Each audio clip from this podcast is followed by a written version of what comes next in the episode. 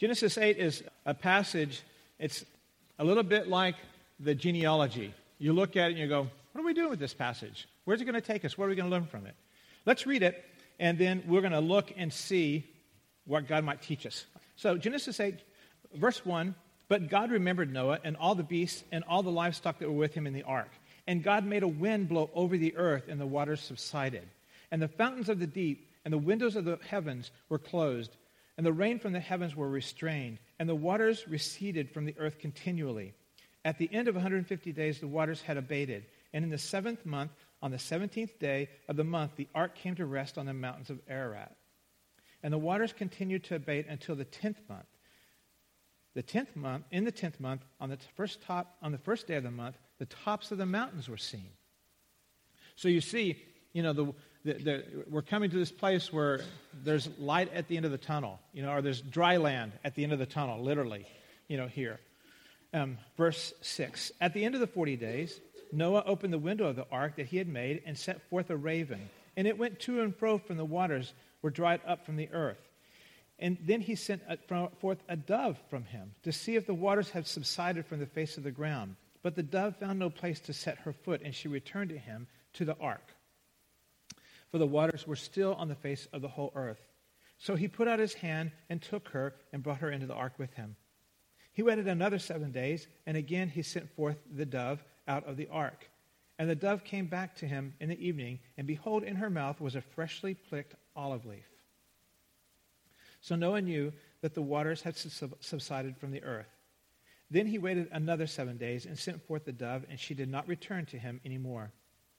In the six hundred and first year, in the first month, the first day of the month, the waters were dried from, um, from off the earth. And Noah removed the covering of the ark and looked, and behold, the face of the ground was dry. In the second month, on the 27th day of the month, the earth had dried out. Then God said to Noah, Go out from your ark, you and your wife, and your sons and your sons' wives with you. Bring out with you every living thing that is with you, of all flesh, birds, animals, and every creeping thing that creeps on the face of the earth, that they may swarm on the earth, and be fruitful and multiply on the earth. So Noah went out with his sons and, their, and his wife and his sons' wives with him. Every beast, every creeping thing, and every bird, everything that moves on the earth went out by families. Perhaps your Bible might say by their kind from the ark. Verse 20 Then Noah built an altar to the Lord and took some of the clean animal and some of the every clean bird and offered burnt offerings on the altar. And when the Lord smelled this pleasing aroma, the Lord said in his heart, I will never again curse the ground because of man, for the intention of man's heart is evil from his youth. Neither will I ever strike down every living creature as I've done, while the earth remains, seed time and harvest, cold and heat, summer and winter, day and night shall not cease. The chapter, over half this chapter, is telling the story of how the earth dried up. And Noah determining when it was time to leave the ark. But there's something else happening in this chapter. And it appears that it's just a timeline, but let's look closer. So in verse 1, God made a wind to pass over the earth. Verse 2 and 3, the fountains and the floodgates closed, and the rain stopped, and the water receded. Verses 4 and 5, the ark rested on Ararat, or on the mountaintops, and the waters decreased enough, the mountains were visible. Seven and eight, birds, the raven, and the doves were sent out. 18 and 7, verse 17, every living creature, he says, be fruitful and multiply. Let's look at something together. Go back to Genesis 1. Let's look at some things here. In the creation narrative, chapter 1, verse 2, it says that God, that there was a, a wind, that there, his God's Spirit hovered over the earth. The earth was, was, was without form and void, and darkness was over the face of the earth. And the Spirit of God hovered over the face of the waters. That word that's used for spirit is ruah. It's the exact same word that is used in chapter 8, verse 1 and 2 But here it's used as a wind moved over the face of the earth. So in, verse, in chapter 1, verse 2, we see him talking about the earth, the deep, the spirit moving over the waters. In chapter 8, verse 1 and 2, we see him again talking about a wind of God. God sent a wind, the earth, the waters, the deep. Look what happens, and that's day one of creation. See the similarity? Track with it a little bit further. Day two of creation. God made the waters and the sky. And what happens in chapter 8 of 2? He separates. He says the, the, the rain stops and the wells close up. And so no longer is it water everywhere, but they're separated. They've stopped.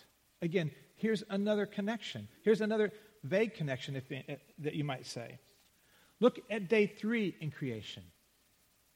Here in day three, what happens is he, he, he creates the earth. He talks about the waters, the mountains. And then in, in chapter 8, 3, and 5, he says, The waters begun to receive, and the tops of the mountains appear. Day 4, creation. He sets the stars and the moons in place. Notice that they were not affected at all by the flood. And so, therefore, there's no mention of that at all in chapter 8. Day 5 of creation. He sets the birds above the earth, and they and they and, and, look at what it says in verse 20 there. And God said, that Let the waters swarm, and the swarms with living creatures, and let the birds fly above the earth across the expanse of the heavens. Now look what happens in chapter 8 in verse 7 and 8. Here, Noah puts out birds, raven. He flies out all over, and the same word is used for this going across the above the earth, alpene, that same word is again is used in a, diff- a slightly different way, but in the similar context. Birds flying around the earth. Day six of creation. Chapter 1, verse 24. And God said, Let the earth bring forth living creatures according to their kinds, livestock and creeping things, and beasts of all earth according to their kinds. And so it was. And so God made the beasts of, of the earth living according to their kinds, and livestock according to their kinds, and everything that creeps on the ground according to its kind. And God saw that it was good. And in, in, in chapter 8 of 7, chapter 8, verse 17, there, a same thing begins to happen here too, where God sends them out. And, it, and he says to release every creature according to their kind. But then also in day six, he talks about man being made in the image of God. And here's where we're going to have to go beyond our passage and look at what God says in chapter 9, verse 2. 9 6, I'm sorry, I'm reading from 9 2. 9 6. Whoever sheds the blood of man, by man shall his blood be shed. For God made man in his own image. On the sixth day of creation, God talks about making man in his own image. And here we are in the aftermath of the flood, and again, God is affirming man in his own image. What do you think you see ha- happening here in this passage or in all this. Matter of fact, here's one more thing. I forgot to mention it. Day seven, God says he rested. What did we say from the very beginning? What did Lamech say was Noah's name, and why did he name him? He said that Lam- Noah's name was meant rest. Noah's name meant rest because he said that this son will give us a rest from our toil. On day seven, God rested, and here we are. Noah's name means rest as well. You know, this is not like a new creation. This is more like a new commissioning. God is commissioning mankind in his flesh all over again. Next week, when we go further into the text, we're going to see not only is he recommissioning, but he's putting new terms. He's establishing a few new game rules to mankind and to all flesh. Because we even saw it here in that passage we read from chapter 9, verse 6. But for right now, all that was destroyed, he's making it new again and he's starting it over. And what will we see, you know, is that as we continue to go on, there's this reset, there's this reboot. He's destroyed all of mankind except for these eight. He's destroyed all of the animals, all of the birds, every creeping thing, except for those that were on the boat. And now, as he's come to this place where the flood is recited, the language and even the order somewhat has vague similarities to creation in chapter 1. So here we are in chapter 8, and there's similarities happening here. And, but he's not ma- making something fresh again, but he's recommissioning what existed already and, re- and giving it its purpose, reaffirming it, and changing a little bit of it, as we'll see next week. But there's one thing that has not changed. Look at chapter 8, verse 21. What has not changed in verse 21?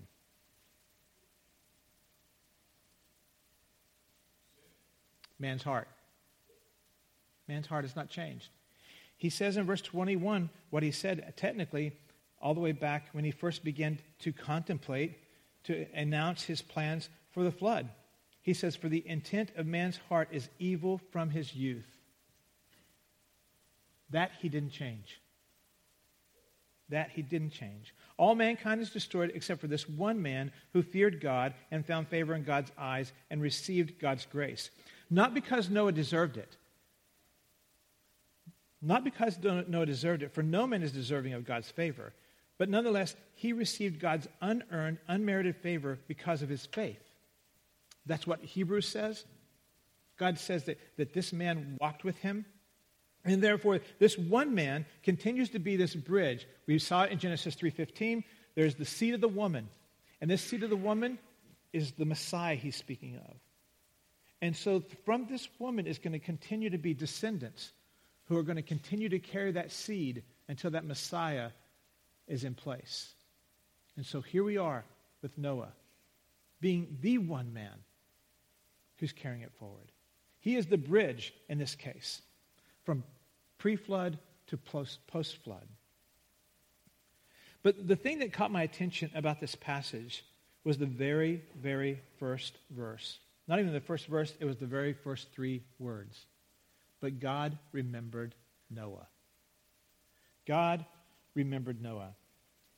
Don't you think, even though it says he's a man of faith, don't you think that somewhere in the middle of all of those days, in the course of the days and the nights of rain, and in the days and the nights of drifting on that water, just drifting, you realize there's no navigation system in this big ark. It is something that just was raised up and was left to drift. Do you think that somewhere in the course of all of those days and nights, of rain, of drifting, of just seeing water. Somewhere in there, Noah was wondering if God had remembered him. Is it possible that you're in a circumstance this morning in your life that is beginning to feel like God has abandoned you, or forgotten you, or gone on to something else, or someone else? That someone else gets all the breaks, that someone gets all of the good stuff, that someone gets the good job, that someone gets you know, the house, the car, the finances, whatever it may be, and you didn't get it again? Is it possible that your health issue, you feel like God has forgotten? Is it possible that your financial situation, you feel like God has forgotten you? Do you feel like that He's forgotten you because you're unmarried? Do you feel like He's forgotten you because you are still married and you're in a relationship that is terrible? and hopeless? Do you feel like he's forgotten you because you're still without child? Or do you feel like he's forgotten you because your child has disabilities that you just don't see an end to? Are you worried about that son or that mother or that daughter or that father, the husband, the wife, some loved one that's in a dire situation that you can't change? There are many of us. I had a phone call yesterday from a friend who found um, a friend dead in a hotel room from an overdose. When we are watching our family members make these kind of decisions and we can't make them stop, do you think that maybe God has forgotten you? That God has forgotten them? What is God going to do to intervene to help them stop before they destroy themselves? What is God going to do to intervene to stop so that you don't find your loved one in a hotel room? like my friend did yesterday. We can take solace. We can take encouragement that God remembered Noah. As a matter of fact, I would encourage you to put your name in that blank up there. But God remembered you. God remembered your loved one. God remembered your finances, whatever it may be, that God has remembered that because He has not forgotten it. You can go through Scripture and you can find men and women throughout Scripture who felt like they were forgotten, but in fact were never forgotten at all. The Hebrew nation had felt like they had been forgotten by God while they were stuck in Egypt, and they cried out until finally Moses led them out. They were never forgotten. It was not God's time yet, though. First Samuel records the waiting of Hannah, and it talks about her weeping bitterly year after year, wanting a child until she had that son that God gave her. Simeon and Anna, who served at the temple waiting on the Messiah until that one day Joseph and Mary brought up the baby. All these people felt like they were forgotten, but they were never forgotten because they had a chapter 8, verse 1 written about them just like Noah did. But God remembered them. God remembered them. They were never forgotten, although they might have felt like it. And God will remember you as well. But think about this. In chapter 1, how did he create the water? Instantaneously. He spoke it into creation. Could he not have dried up all the water the same way after the flood?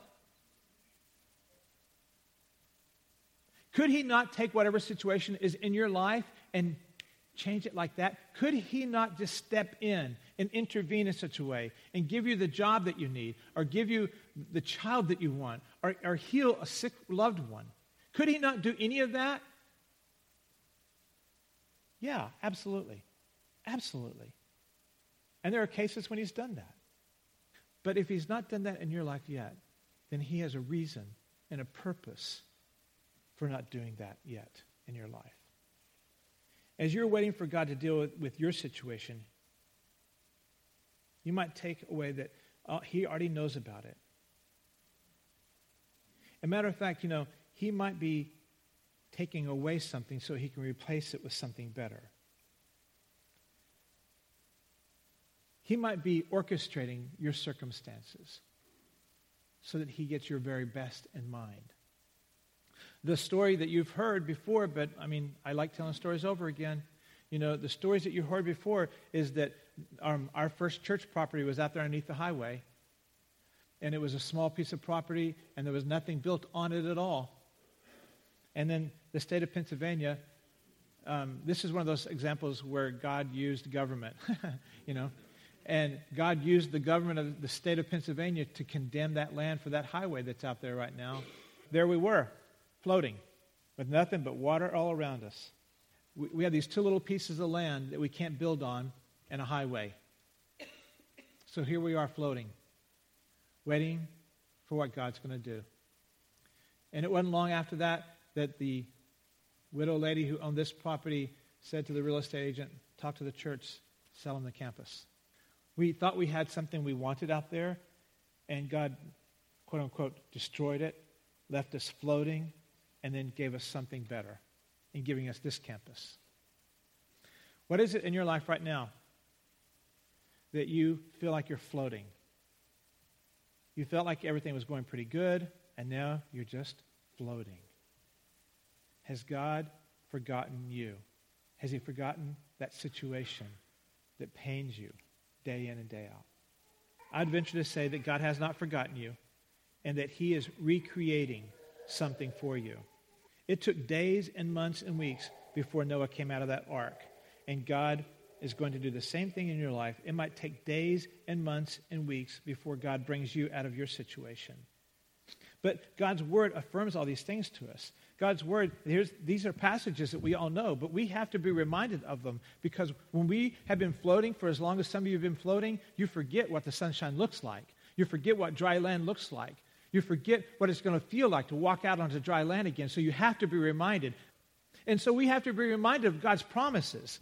Like, for instance, here's Isaiah 55, and he says, For my thoughts are not your thoughts, and neither are my ways your ways, declares the Lord. For as the heavens are higher than the earth, so are my ways higher than your ways, and my thoughts than your thoughts. Change that into your situation. And here is God, and he's saying, Look, the way that I would take care of that is very different than the way you want me to take care of that.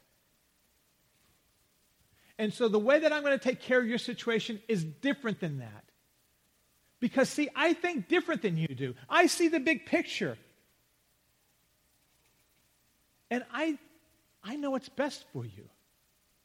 And so that situation that you're so worried about, I understand. I haven't forgotten it. And I've got a better way out of it for you. Psalms 18:30 we just read the passage that says that God's ways are not our ways. And then here's a passage that talks about what God's ways are. And it says, For, for this God, his way is perfect. The word of the Lord proves true. He is a shield for those who take refuge in him. It's exactly what Noah did in that ark. He took refuge in what God had provided until God provided the next thing. God's ways are perfect. Isaiah 55 said that God's ways are not our ways. They're big. His ways are bigger, different. And then, and then here in Psalm 18, it says that his ways are not our ways, and his ways are perfect. And then where does that leave us? Well, it leaves us in Hebrews 11. We were here last week. We, maybe we should just come to this passage every single week. And without faith, it is impossible to please him. For he who comes to God must believe that he is. Just pause right there. What does it mean to believe that he is? What does that mean to believe that he is? Talk to me. What do you think it means to believe that he is? He exists. All right, good. Any other comments on that? Self sustaining? Great. Good. Heard something over here? He is who he claims to be Savior of the world, God, a creator, and so it says here, and without faith it's impossible to please him, for he who comes to God must believe that he is, that he is everything that he said he is, that he's, he, that, that he's done everything that he said he's done, that everything you've seen him do, that's who he is.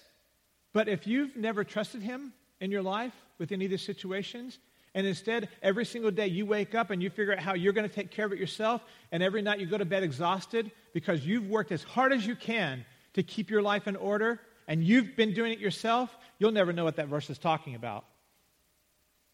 Because you never found him to be all that he is. Because you were in the way doing it yourself. So the passage says, And without faith it is impossible to please him. For he who comes to God must believe that he is everything he says he is, and that he's done everything that he's done, and that he is a rewarder of those who seek him. A rewarder of those who seek him. So, having faith that he is who he says he is, and that we seek him and he rewards that. Seeking him can happen a lot of different ways, but there's two things, maybe three things you can add to this list. It's not comprehensive. One is being in his word and having him speak to you. One is being in prayer. And the third thing is being in fellowship. Being around other Christians who can point you back to God's word, who the Holy Spirit works in, in your life to help you see what God is doing. Sometimes we don't see what he's doing, and we need someone else to point out to us what God is doing. This morning, you are not forgotten. Your situation is not forgotten. God's word tells you that. Noah, Hannah, Naomi, Simeon, Anna, their stories tell you that. He is the God that He is. And now you and I must raise our head and cast our eyes on faith on the eternal, promise keeping God who has not forgotten you, who will not forget you, forget you, and who will, in his due time, speak into your situation and bring it to a resolution that he has ordained for it himself. With fervent faith, we believe that he is, and that he rewards those who seek him. This morning, my encouragement to us is to believe that and to be remembered and to know that he's doing that. Let's pray.